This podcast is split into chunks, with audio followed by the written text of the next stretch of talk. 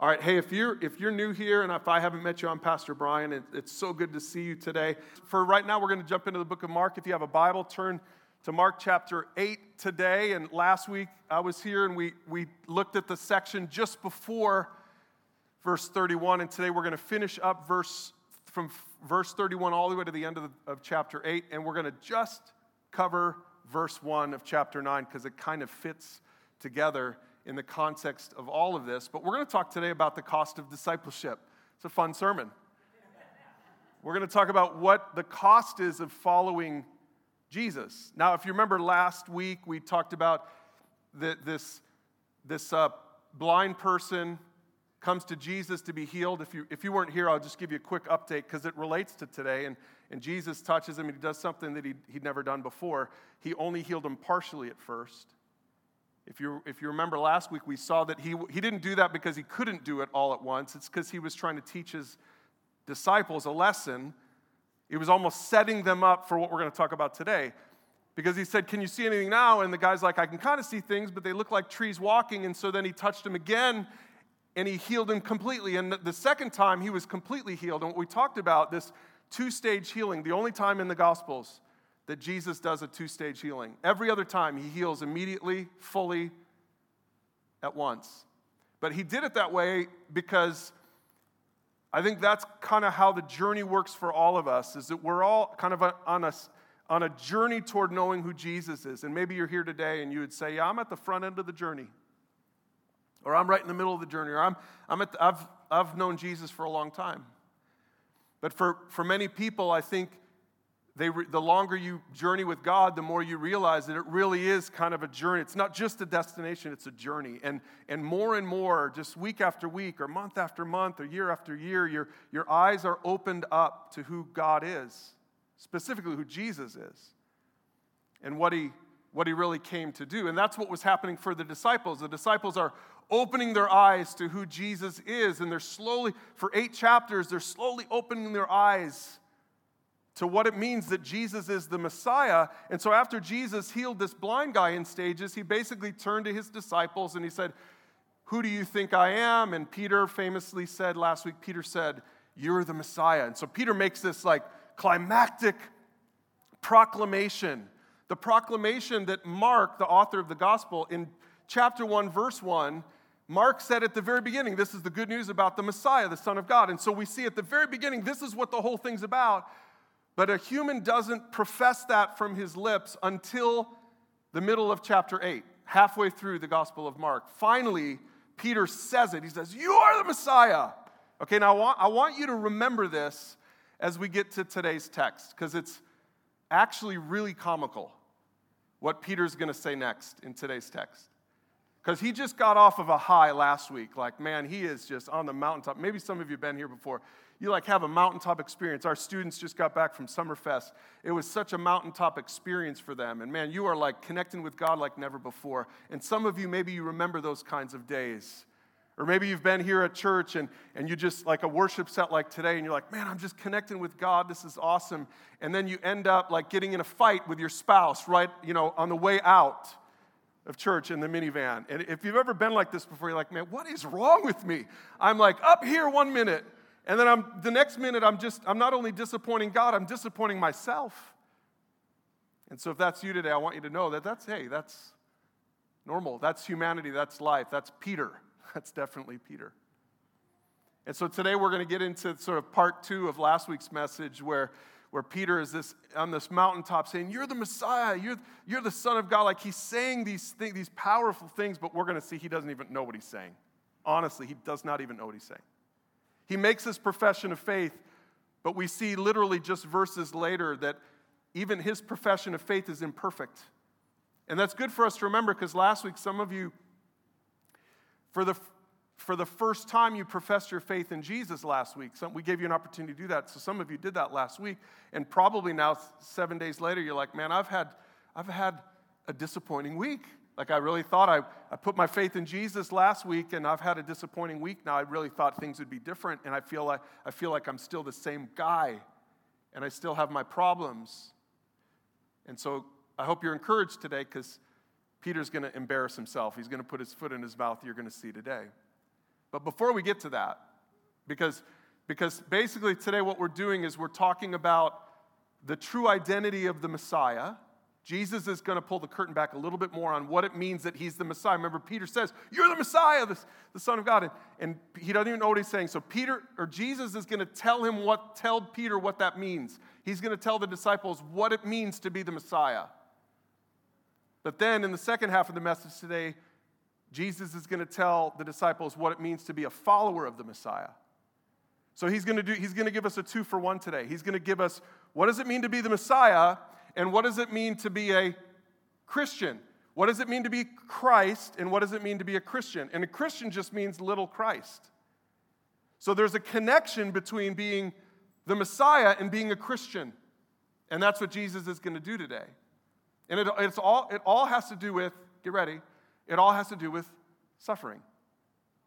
It all has to do with suffering. So we're going to start with just a really simple question Are you willing to suffer for Jesus? I want you to think about right now, t- last year, how many people do you think died for their faith in Jesus? We call that being martyred. How many people were martyred for their faith in Jesus? We actually keep stats on that kind of thing. Do you think it's 50? Just in your, I'm not going to ask you raise your hand. Do you think it's 50? Worldwide, people who died for their faith. 50? Do you think it's 100? Think it's 250? Last year, almost 6,000. 6,000 people in 2022 died for their faith worldwide. When I hear a stat like that, I'm like, what in the world? Like, that's stuff that you read about in the New Testament. That's stuff that you read about in history books. That's stuff I studied in seminary, but I didn't think that kind of thing happened in modern society. 6,000 people, almost 5,800, more than 5,800 people died last year for their faith. And the year before, it was in the 4,000s. So it's going up, not down. Now you say, well, whoa, that's not our culture, that's not our society. I mean, yeah, we, we suffer for, we might suffer for Jesus, but suffering for Jesus in in America is very different from dying for Jesus. Now, I think maybe our culture, the way our culture is going, is I think this message, today's message, you might need to just hang on to this for some time later. Or maybe you might want to just hang on to this for your kids or for your grandkids. I don't want that. But I see where our culture is going, and it's getting more and more godless. And I think that our suffering for Jesus is going to be more than just an inconvenience like it is right now. It's just an inconvenience right now. We're not really suffering like some people are around the world.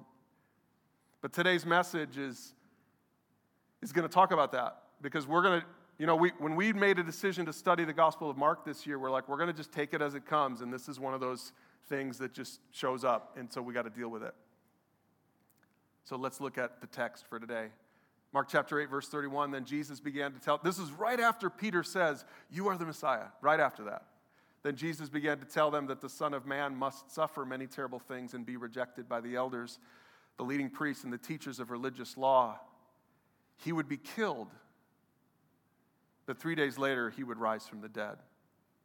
It's so easy for us when we're reading the Bible to read through it, and we're just, because again, we know the most of us know the end of the story. We, we, we do Easter. So we know the Easter story. We, when we read this, we know exactly what he's talking about, and so we're reading it with the whole thing in mind, but don't read it today with the whole thing in mind. Read it, try to put yourself in the shoes of the disciples. The disciples, the disciples thought differently about the Messiah than we do today. The disciples didn't understand that the Messiah must suffer. They thought the Messiah was going to be like this Davidic king, this conquering political figure who was going to come and he was going to free the Israelites from the oppression of the Romans at this time. That's what the disciples thought about when they thought about the Messiah. And not just the disciples, that's what all the Jewish people thought about when they thought about the Messiah, because they read the Old Testament, which is their Bible, and they don't read Psalm 22 and Isaiah 53. If you're familiar with the Old Testament, those are those are prophecies about the suffering servant. Those are prophecies about Jesus. If you haven't ever read Psalm 22, go read it. It's unbelievable how specific it gets about Jesus going to the cross and dying. It's unbelievable. And just remember that it was written 800 years before it happened. It was even written hundreds of years before crucifixion was a thing. So read Psalm 22 with that in mind if you're skeptical about whether the Bible really is inspired. Just read Psalm 22 and you'll be blown away. Or Isaiah 53, which talks about the lamb being led to the slaughter and he's going to have to give up his life and he's going to, in, in like a, he's, he's not even going to say a word. He's going to be led away and not even say a word and he's going to die. He's going to he's to shed his blood for us. You read those prophecies and you're like, wow, that's amazing. How could a Jewish person not see that this is about the Messiah? But none of the disciples thought about Psalm 22 or Isaiah 53 or 50 other prophecies in the Old Testament that are about Jesus suffering. None of those, none of the Jewish people read that and thought about the Messiah because they did what we do today sometimes with the Bible is we pick and choose what we want and we say, This is what I want God to be like for me. And so we fashion him into our image, kind of like an idol. That's what we tend to do. And the Jewish people did that as well. For hundreds of years, the Jewish nation did that. So, so when Jesus said the Son of Man must suffer, they're like, What? The Son of Man must suffer? Like if this was a fill in the blank, the Son of Man, now you fill it in. What do you think? We'll conquer. That's what they would have said. We'll conquer. We'll kick. Yeah, fill in the blank. You fill in the blank and take names. That's what the Son of Man will do. That's what, how they would have filled it in. But Jesus said the Son of Man must suffer. And not, look, not only that, he's not only going to suffer many terrible things, but he's going to be rejected by, now you fill in the blank. You'd be like, oh, he's going to be rejected by the godless. He's going to be rejected by the pagans. He's going to be rejected by the oh, Gentiles, the non Jews, the unclean ones. The ones literally that if you were to, if you as a Jewish person were to eat with the Gentiles, you literally had to ceremonially clean yourself as if you just touched a dead person. Crazy. So th- this is what they would, the, the Son of Man will be rejected by the Gentiles, those dogs. No, look at what it says. Not only are they going to suffer, is the Son of Man going to suffer, he's going to be rejected by the elders, the leading priests, and the teachers of the law. What? You're telling me, number one, he's going to suffer, not conquer. And number two, he's going to be rejected by the good guys? Literally, the the religious elite, literally the most holy people in their society, that's who is going to reject him. So these guys are hearing this and they're saying, What are you talking about? Literally, that's what the disciples are thinking. Remember, Peter just said, You're the Messiah. But now we understand, as we're about to see his response, we're going to understand what that means and, and what it means. What it means, the Messiah is the suffering servant. The Messiah is not a conquering king, the Messiah is the sacrifice. The sacrifice. I mean, of all the, of all the figures in the Old Testament that Jesus is really trying to draw their attention to, it's not David or Samson or Moses, it's the lamb who is slaughtered and put on the altar. That's who it is. That's who Jesus, that's who the Messiah is. That's the, that's the comparison he's trying to draw to the Old Testament. And this is blowing their minds. And 11 of them, 11 of them wisely kept their mouths shut, but not Peter. Here's what Peter did. As he talked about this openly, which by the way, that's interesting, finally he's talking about it openly with his disciples. Finally, he's telling them what this is about. Because if you go back and look at where we've been, Jesus is just giving them little hints, little, little nibbles and bits. That's all he's just giving them a little bit here and there, a little bit here and there. But now, now he is like pulling the curtain back and he's like, here it is, guys. I'm going to tell you what this is all about. I'm going to tell you what Mark 1 1 was all about. This is the good news about the Messiah, the Son of God. So finally, he's talking openly with his disciples. Peter took him aside. I could just visualize this. So here the, here the 13 of them are hanging out, and Jesus, you know, Peter had just said this incredible thing You are the Messiah. And now Peter's like, and Jesus is like, Good for you, Peter. You got it. Good for you. And then he says, Now here's what the Messiah is going to do He's going to suffer, and he's going to be rejected by the good guys. And Peter's like, oh my gosh. And he's, he's, I could see him processing this. He's like, Jesus has gone crazy. He has lost his mind.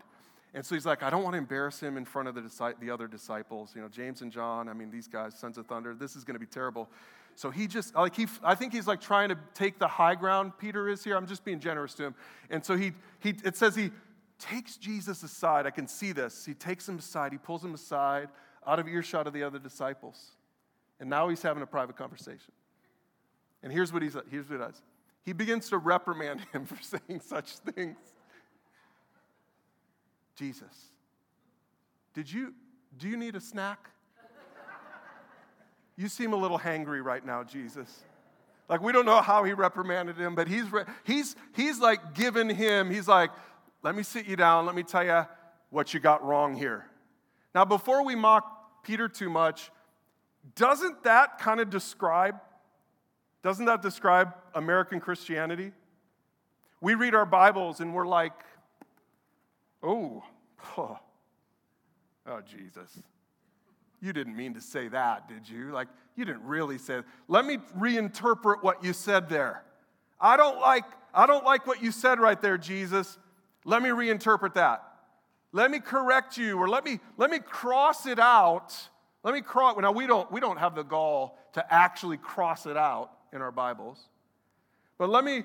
Uh, you know, it's kind of like I have it your way, like the old Whopper, the old old Burger King commercials before the really annoying Burger King commercials that are on, on there now. The, their old commercials were better. Just have it your way. That was their thing. Have it your way. But see, that's, I think, how most people approach Christianity. It's like, have it your way. You don't like that? Oh, throw it out. Have it your way. And so here's the, here's the Burger King Peter guy. He's like, whoa, that's not how we read the Old Testament. That's not how we think this is supposed to work. So let me tell you what the Messiah is supposed to be like. He's reprimanding Jesus. But look at what it says. Jesus turned around. So remember, Peter did this privately. So they're over here. They're over here on the side having this conversation. And Jesus is like, this isn't going to be a private conversation anymore. So Jesus turned around and he looked at his disciples. So he's bringing the other 11 back into the conversation now because he knows that Peter's the only one stupid enough to reprimand him, but he also knows that this is what all the other disciples are thinking too. So they might not put it out there, but he knows that they're thinking this too because they were Jewish. They all thought this. And he wanted to make sure they, they heard this next part. So he looked at his disciples and then he reprimanded Peter. So Peter's reprimanding him, and Jesus is like, uh uh-uh. uh And so he brings the others back into it and he reprimands Peter, and here's what he says Get away from me, Satan. Ouch. You know, this is in the Gospel of Matthew. Read it for yourself. Matthew chapter 4, when Jesus is starting his ministry. First thing he does, he goes away for 40 days in the wilderness. And Satan tempts him in the wilderness. Three different times, Satan tempts him in the wilderness. And you know what Jesus said at the end of that? Get away from me, Satan. He's literally, Jesus is literally saying the same thing to Peter that he said to Satan in the wilderness at the beginning of his ministry. Because Satan was trying to divert him from the cross. I, I think it's really important for us to understand this. In the wilderness in Matthew 4, Satan is trying to divert Jesus from the cross, and that's exactly what Peter's trying to do here. He's trying to divert him from the cross. Now, Peter doesn't know it's a cross. I don't know if you noticed, but Jesus never said how he would die. Peter doesn't know it's a cross, but he's trying to divert him from suffering and death. And Jesus says to Peter exactly what he said to Satan Get away from me, get out of here. I won't hear it. I won't, I won't be tempted by the easy road. There's a cost to being the Messiah, and Jesus was willing to pay the cost. And he said, You're seeing things merely from a human point of view, not from God's. Because there's something about we humans where we just want to take the easy road. Tracy and I, when the kids were little, we would take them camping on occasion. And we realized pretty quickly that camping is not easy. Can I get an amen from some of you guys? Yeah, camping. Do you notice that what you do when you go camping is you do everything you can to make it like the place you just left? and we're smarter than most of you, and so we're like, why are we doing this? And we, and we stop doing it because, because we see things from a human point of view. Some of you are judging me now, I can feel it already. But like, it's so there's something in human nature to try to make everything as comfortable as we possibly can and that's and i think peter wanted that and i'm just going to be honest with you i want that. This is my least favorite sermon of the year. I mean really honestly this is my least favorite sermon of the year because i like comfort and you probably do too. Most of us do. We like comfort and so it's easy for us to think, you know, be accustomed to this comfortable life and lifestyle, and, to, and then to get to this place, and this is the warning, this is today's message, it's a warning against this, is to get to this place that, that that's what we want at all costs, that we want comfort at all costs.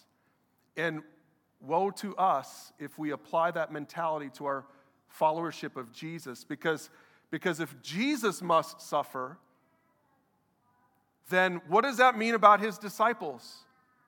And that's what Jesus talks about in the next section. So in verse 34 now, he calls the crowd to join his disciples. So just think about it. Peter took him aside one on one. Jesus is like, hey, let's bring in the other 11. Now there's 13 of them in the conversation. And now for this next bit, he calls the whole crowd. And so that's all of us. He's calling all of us in. He wants everyone to hear this next part. And here's what he says He's not talking about the Messiah anymore. Now he's talking about the followers of the Messiah, but there's a connection. He says, If any of you wants to be my follower, you must give up your own way, take up your cross, and follow me. So instead of have it your way, it's give up your way. If you want to be a follower, and this is really true, for, for those of you who are here today who have been a Christian a long time, or maybe literally just last week you were here and you prayed that prayer like Peter's declaration of faith in Jesus. You prayed that prayer. But maybe last week, just like Peter, you didn't fully understand what you were signing up for. Today I'm telling you what you're signing up for. To be a follower of Jesus, you have to give up your own way. You can't come to Jesus and say, I want, I want to be your follower my way. Jesus says, Nope, that doesn't work you, you have to come to Jesus on his terms, not your terms. That's just what it is. And if you're not okay with that, then you shouldn't be a follower of Jesus. I know that's not a very inviting thing to say, but I'm just being honest with you today. I don't like it either. I don't like this sermon any more than you do. But if you're not willing to follow Jesus his way, then you're not going to be a follower of Jesus. No person can follow Jesus and have it their way. Jesus says you must give up your way. Take up your cross. Now remember, the, the follower, Jesus, go back and read it. Jesus never said anything about a cross until right here is the first time. They don't even know that he's going to die on the cross. They don't even know that. Go back and look at it. Check my math. But he never said the word cross anywhere. So they don't even, we read this and we think about Jesus going to the cross. We think of Golgotha, all that stuff. They don't even think about any of that stuff. I'm sure that later on, Mark's writing this saying, Oh my gosh, I can't believe it. He said, Take up, I remember he said, Take up your cross, but now I understand it in the light of the cross, of Jesus going to the cross and being the Messiah. But they didn't know that right here. So what they thought about a cross is this was like this shameful thing, this painful death. The cross was the Roman way of execution. Taking up your cross was not like wearing jewelry to work or to school on Monday. It wasn't wearing your Jesus plus nothing t shirt, which Chad was wearing, by the way, when we went to Montana. It was awesome just to see all the conversations that that sparked. You know, that's, those are good, like wearing your t shirt and wearing your cross is good, but that's not what Jesus is talking about. Jesus is talking about something way more intense. Like, take up your cross. Irony, by the way, that none of Jesus' disciples were there on the road to Golgotha. And so, remember when the Roman soldier forced somebody to take up his cross? It wasn't even one of the 12. They weren't even there, it was just some random guy. Jesus is saying, if you want to follow me, you got to take, take up your cross. and follow me. If you try to hang on to your life, you'll lose it. But if you give up your life for my sake and for the sake of the good news, you'll save it. Now, the word for life there in Greek is psyche. Literally, like where we get the word for psyche. Psyche literally means your true sense of self. That's what your psyche is. Your psyche is your true sense of self. So think about what Jesus is saying. If you want to be my follower, you have to give up your true sense of self. How offensive is that in today's culture?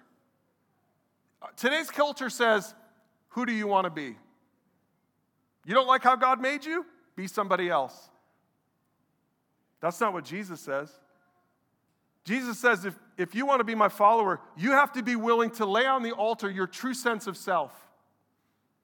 You have to be willing to come to me and say, What do you want for my life?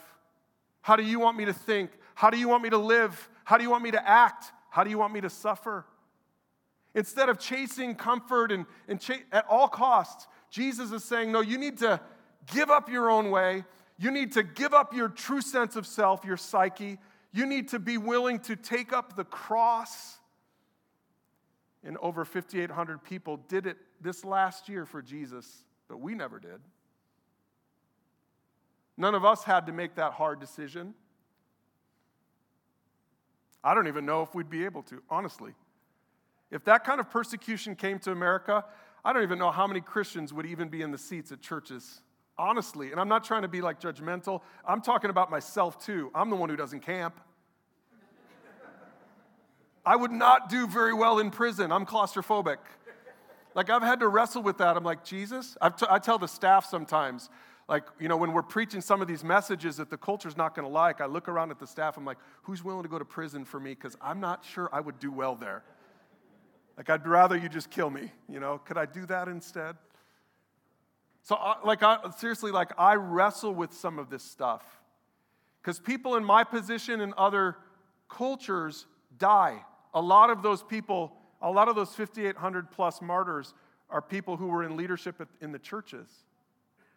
So I'm not like I'm not trying to be I'm being a little bit lighthearted about this, but honestly, like this is something we need to wrestle. Am I willing to die?